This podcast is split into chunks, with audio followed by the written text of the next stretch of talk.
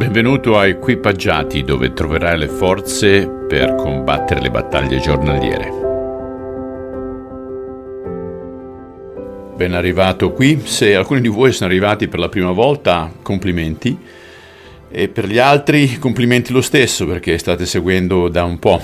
E se avete condiviso il link diversi vi ringrazio, sia Apple che Google Podcast più Spotify, più iHeart e più 6 o 7 radio darò, probabilmente darò le onde appena ho i dettagli, o dire, o dovrei dire le frequenze. La mia mente è sempre bacata col mare. Allora oggi continuiamo col capitolo 12, Vangelo secondo Marco, dal versetto 28 al versetto 34. Uno dei teologi lì presente che seguiva la discussione si rese conto che Gesù aveva risposto bene ai Sadducei Perciò gli chiese, di tutti i comandamenti, qual è il più importante?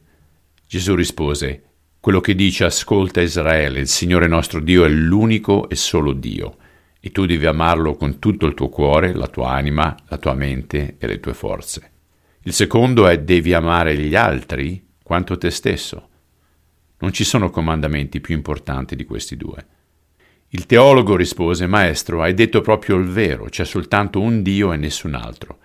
E io so che è di gran lunga più importante amarlo con tutto il mio cuore, con tutta la mia mente e con tutta la mia forza, ed amare gli altri come me stesso, piuttosto che offrire ogni sorta di sacrifici sull'altare del Tempio.